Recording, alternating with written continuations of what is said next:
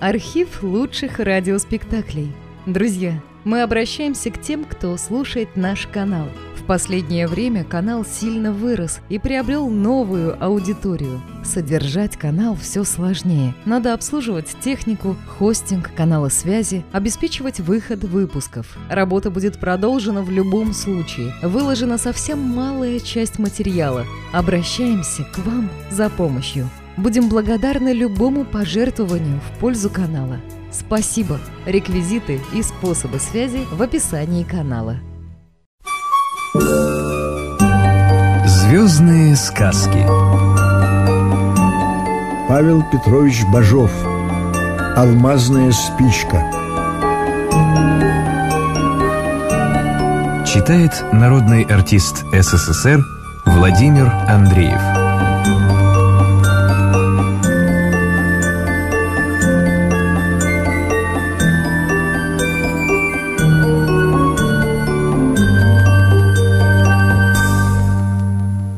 Дело с пустяков началось.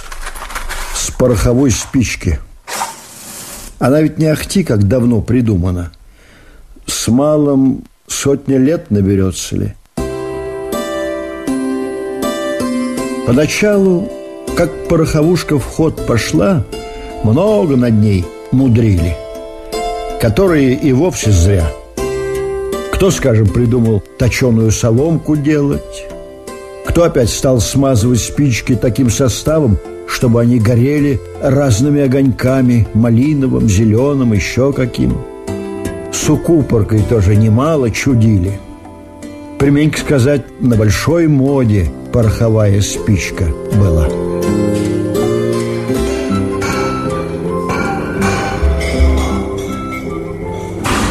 Одного нашего заводского мастера – это спичечная мода и задела. А он сталь варил. Власычем звали. По своему делу первостатейный.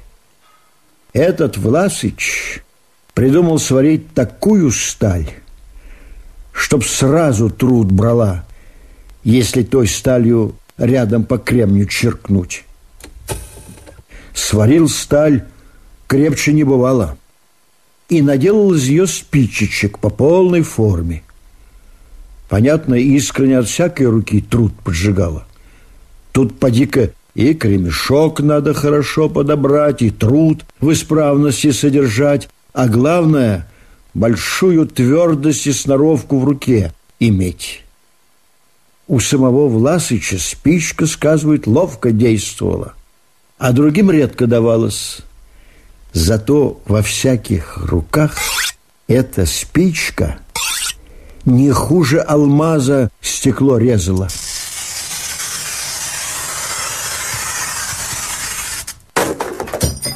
Власычеву спичку и подхватили по заводу. Прозвали ее «Алмазной». Токари заводские вытащили Власычу под спички форменную коробушечку – и по стали надпись вывели «Алмазные спички». Власыч эту штуку на заводе делал. Сторожился, конечно, чтобы на глаза начальству не попасть. А раз оплошал.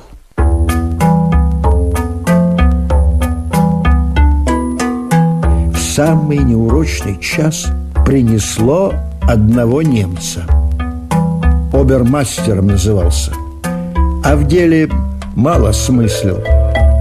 Об одном заботился, чтоб все по уставу велось. Хоть того лучше придумай, ни за что не допустит, если раньше того не было. Звали этого немца Устав Уставыч, а по фамилии Шпиль. Заводские дивились чё кличка ловко подошла. Голенастый да головастый И нос вроде спицы. Зипуны вешать Не дать не взять барочный шпиль Коим кокоры к бортам пришивают. И ума не больше, чем в деревянном шпиле. Между своими немцами и то в дураках считался. Увидел шпиль у Власыча стальную коробушечку – И напустился. Какой твой прав игральки делать? С казенний материал, в казенне время. По устав переш сто пальки. Власыч хотел объяснить, да разве такой поймет? А время тогда еще крепостное было. Власыч пожалел свою спину, смирился, помилосердствуй, говорит, устав, Уставыч, на предки того не будет. Шпилю, конечно, любо, что самолучший мастер ему кланяется. И то, видно, в понятие взял, что Власычевым мастерством сам держится. Задрал свою спицу дальше некуда и говорит с важностью «Снай, Флясич, каков я есть добрый нашальник, всегда меня слушай. Первая фина прощаль, второй фина сто пальки». Потом стал допытываться, кто коробушечку делал. Да Власыч принял это на себя. Сам мастерил в домашние часы. А надпись «Иконный мастер» нанес. Я по-готовому выскоблил, как это с молоду умею. Смекнул тоже, на кого повернуть. И конник-то из приезжих был, да еще дворянского сословия – Такому заводское начальство, как пузыри в ложке. Хоть один, хоть два, хоть и вовсе не будь. Карабушечку немец отобрал и домой унес, а остатки спичек Власыч себе прибрал.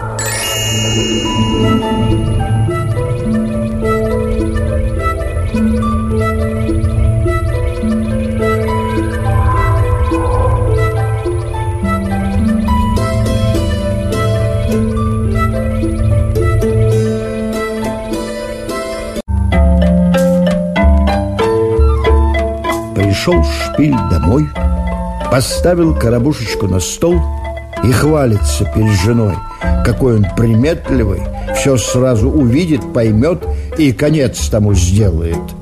Жена в таком разе, как поди у всех народов ведется, поддакивает да похваливает. Ты у меня что? Маслом мазанный, сахарной крошкой посыпанный. Недаром за тебя замуж вышла. Шпиль разнежился, рассказывает ей по порядку. А она давай его точить, что человека под палки не поставил. Шпиль объясняет, мастер где такой, им только и держусь, а она свое скрипит. Какой-нибудь, а ты начальник, на то и поставлен, чтоб тебя боялись. Без палки уважения не будет. Скрипела, скрипела, до того мужа довела, что схватил он коробушечку со спичками и пошел в завод. Да тут его главному заводскому управителю потребовали. Прибежал, а там кабинетская бумага. Спрашивают про алмазную сталь. Кто ее сварил и почему о том не донесли. Дело-то так вышло. Власычевы спички давненько по заводу ходили. Не столько ими огонь добывали, сколько стекло резали. С одним стекольщиком спички и пошли по большим дорогам. Да там и набежали на какого-то большого начальника. Не дурак, видно, был. Увидел небывалая сталь. Стал дознаваться – Откуда такая? Стекольщик объявил. Из Златоустовского, мол, завода. Там мастер один делает. Вот бумага и пришла. Бумага не строгая, только с малым укором.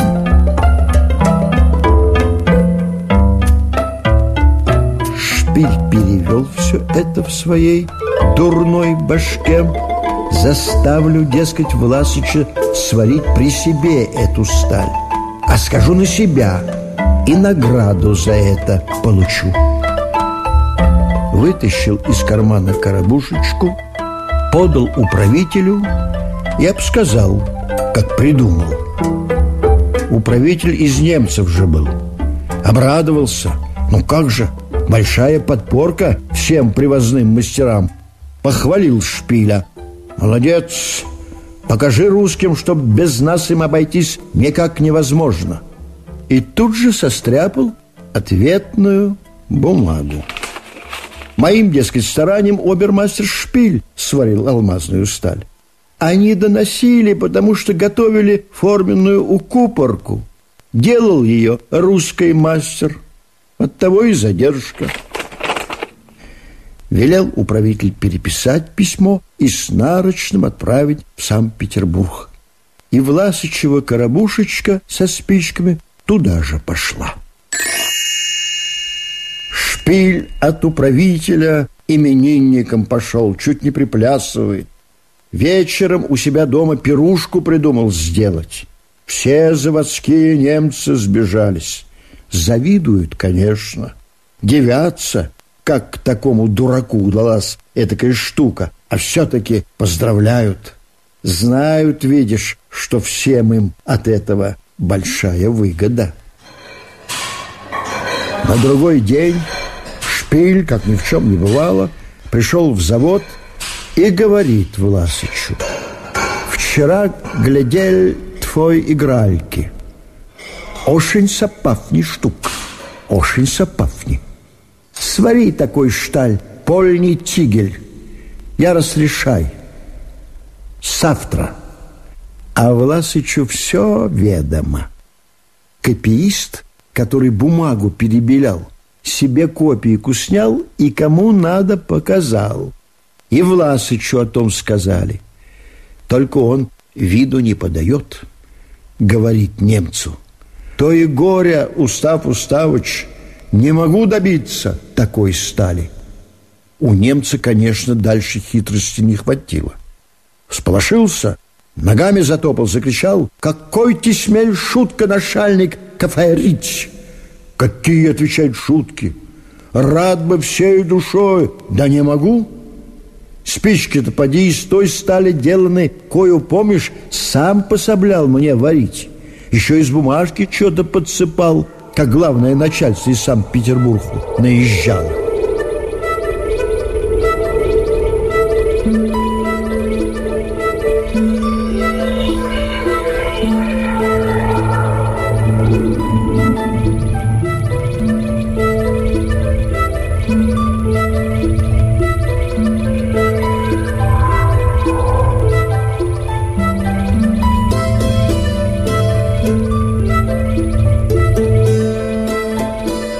Верно, был такой случай. Приезжало начальство, и шпиль в ту пору сильно суетился при варке стали. А Власычу в тигель посыпал что-то из бумажки, будто он тайность какую знает. Мастера смеялись потом. Понимает пес, кому подсыпать. Знает, что у Власыча оплошки не случится. Теперь Власыч этим случаем и закрылся. Шпиль, как он и в немцах дураком считался, поверил тому разговору. Обрадовался сперва, потом образумился маленько. Как быть? Помнит, точно подсыпал какой-то аптечный порошок. Так, для видимости. А он, оказывается, он какую силу имеет. Только как этот порошочек узнать?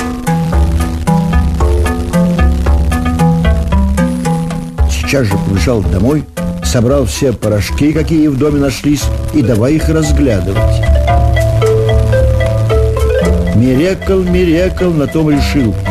Буду пробовать по порядку. Так и сделал. Заставил Власыча варить, а сам тут же толкашится и каждый раз какой-нибудь порошок в варку подсыпает. Ну, скажем, от колотя в грудях, от рвоты либо удушья, от почечуя, там, от кашля. Да мало ли всякого снадобья. Власыч свое ведет. Одно сварит покрепче, другое нисколько на сталь не походит, да и сулит. Диво! Порошочки будто одинаковые были, а в варке такая различка. Мудреный ты человек, Устав Уставыч. Такими разговорами сбил шпиля с последнего умишка. Окончательно тот уверился в силе аптечных порошков. Думает, найду все-таки.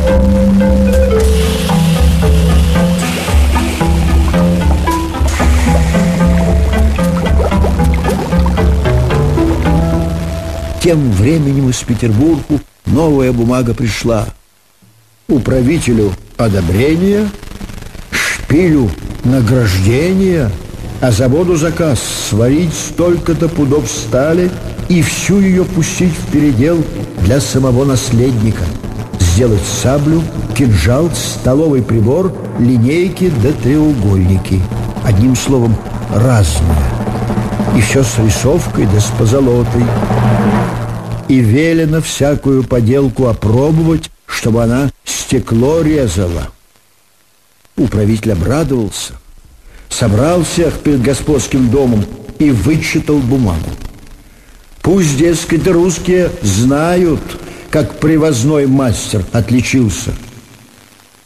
Немцы, ясное дело, радуются да похваляются, а русские посмеиваются, потому знают, как шпиль свою дурость с порошками показывает. Сталь по тем временам малым весом варилась. Заказ-то еще с переделом большим считался. Поторапливаться приходилось. Передельщики и заговорили. «Подавай сталь поскорее!» Шпиль, понятно, в поту бьется. Порошки-то, которые от поносу давно ему внутрь понадобились. Сам управитель рыщу забегал. Этот, видать, посмышленнее был. Сразу понял, что тут Власыч водит. А что поделаешь? Коли принародно объявлено, что алмазная сталь шпилем придумана и сварена, велел только управитель шпилю одному варить близко никого не подпускать. А что шпиль один сделает, если по-настоящему у рук не бывало? Смех только вышел.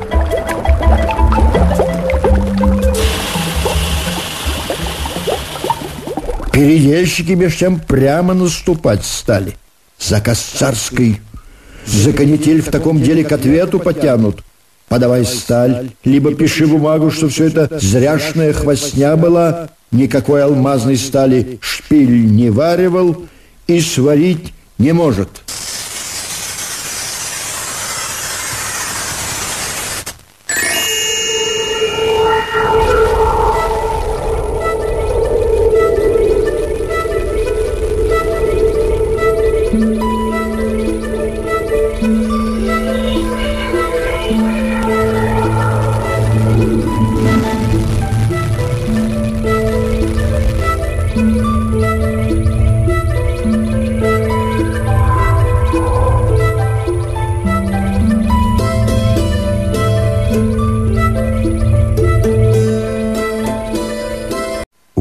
Правитель видит, круто поворачивается. Нашел таки лазейку. Велел шпилю нездоровым прикинуться и написал по начальству «Прошу отсрочки по заказу, потому обермастер, который сталь варит, крепко занедужил». А сам за Власыча принялся.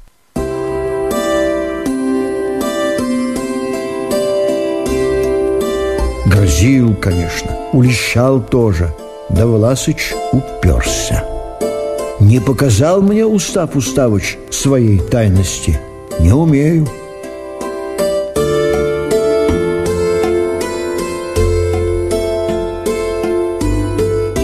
Тогда управитель другое придумал. У Власыча, видишь, все ребята уж выросли. Всяк по своей семейственности жил. При отце один последний остался, а он никудыка парень вышел.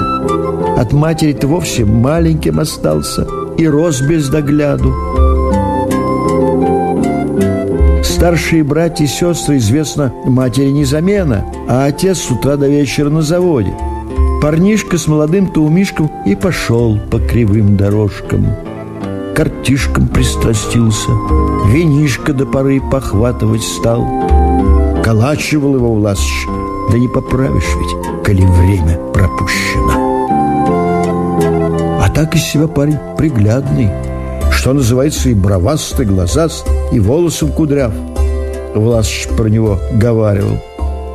На моего Микешку поглядеть сокол соколом, а до работы косись хуже кривой вороны.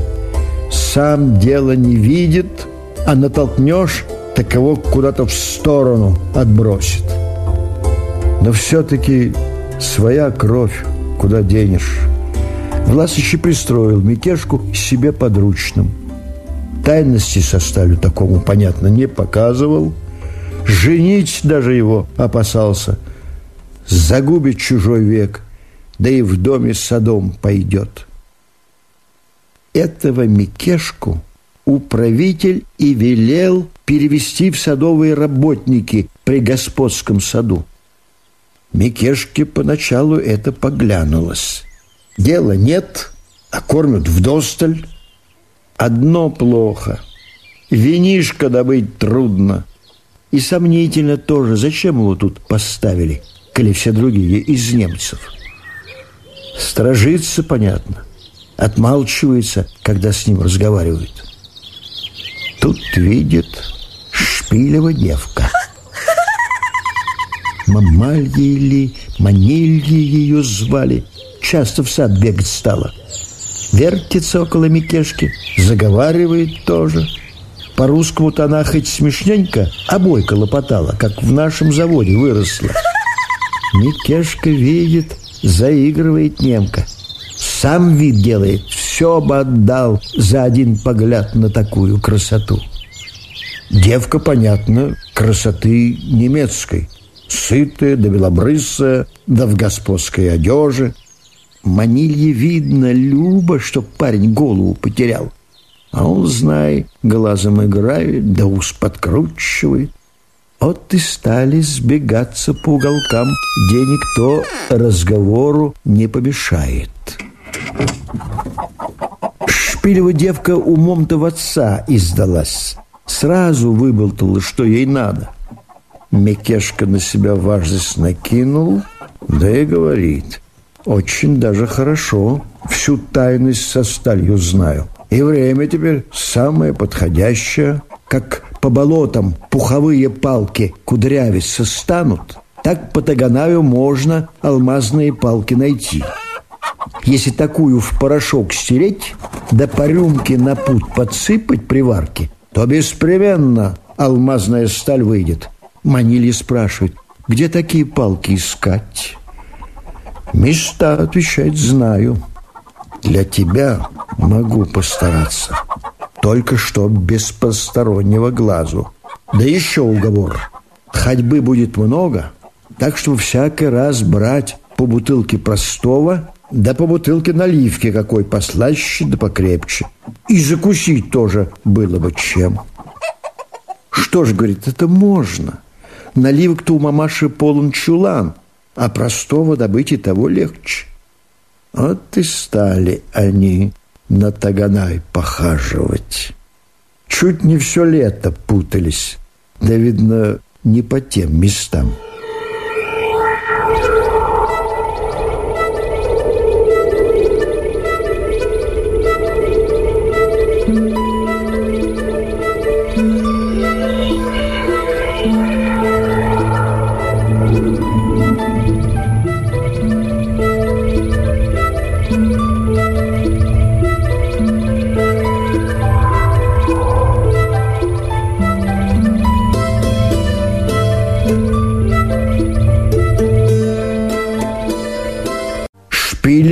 Что-то крепко не взлюбилось. Слышно, Манилью-то в две руки своими любезными палками дубасили, да наговаривали. «Мы тебе наказывали, себя не потеряй, а ты что?» Хвалилась сутайность выведать, а до чего себя допустила?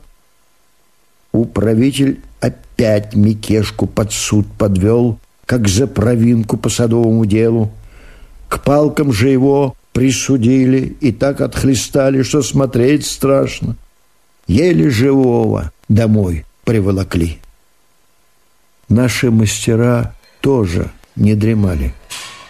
В завод как раз пришел тот самый стекольщик, через которого алмазная спичка большому начальнику попала.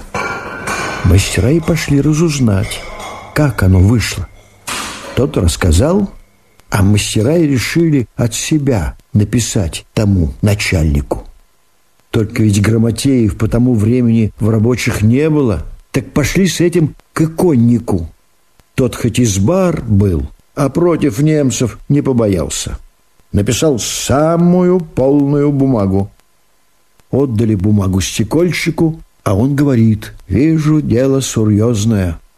Ног жалеть не буду, а только вы мне одолжите спичечек-то, хоть с десяток. Власыч, понятно, отсыпал ему, не поскупился. С тем стекольчик ушел. А вот оно и сказалось.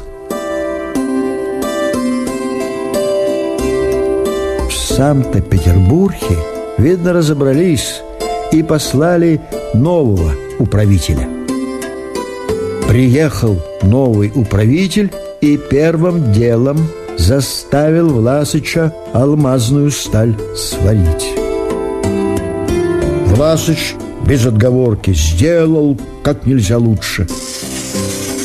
Опробовал новый управитель сталь и сразу всех привозных мастеров к выгонке определил, чтобы на другой же день и духу их не было. Алмазная-то спичка им вроде рыбьей кости в горло пришлась. Всю дорогу, небось, перхали, допоминали. Хорош рыбный пирожок, да подавиться им можно, ноги протянешь.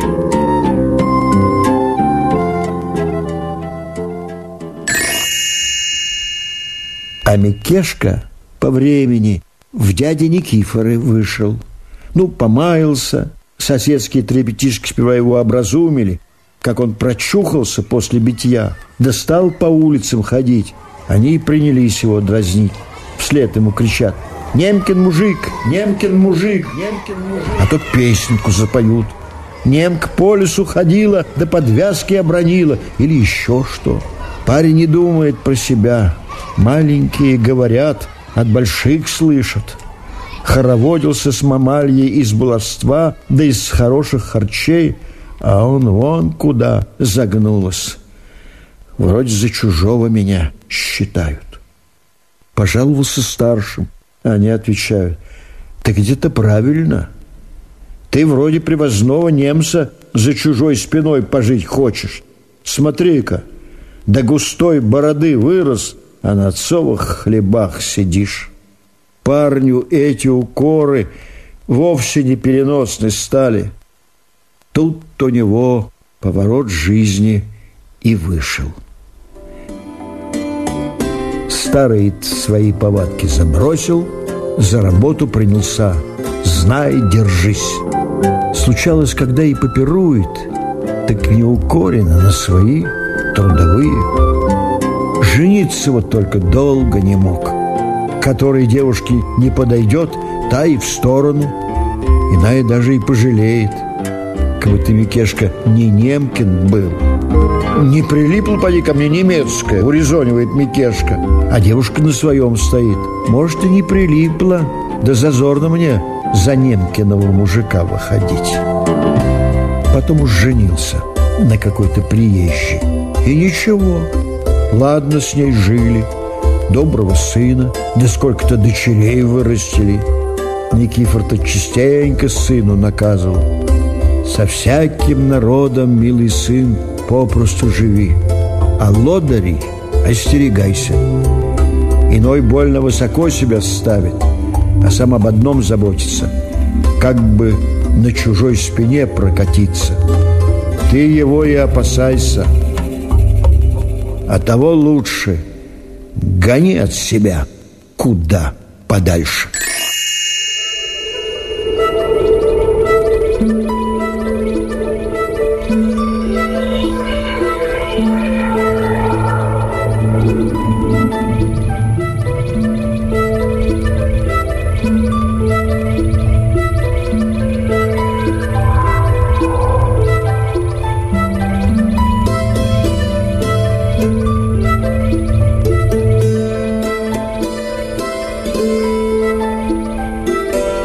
«Малахитовая шкатулка» сказов Павла Петровича Бажова.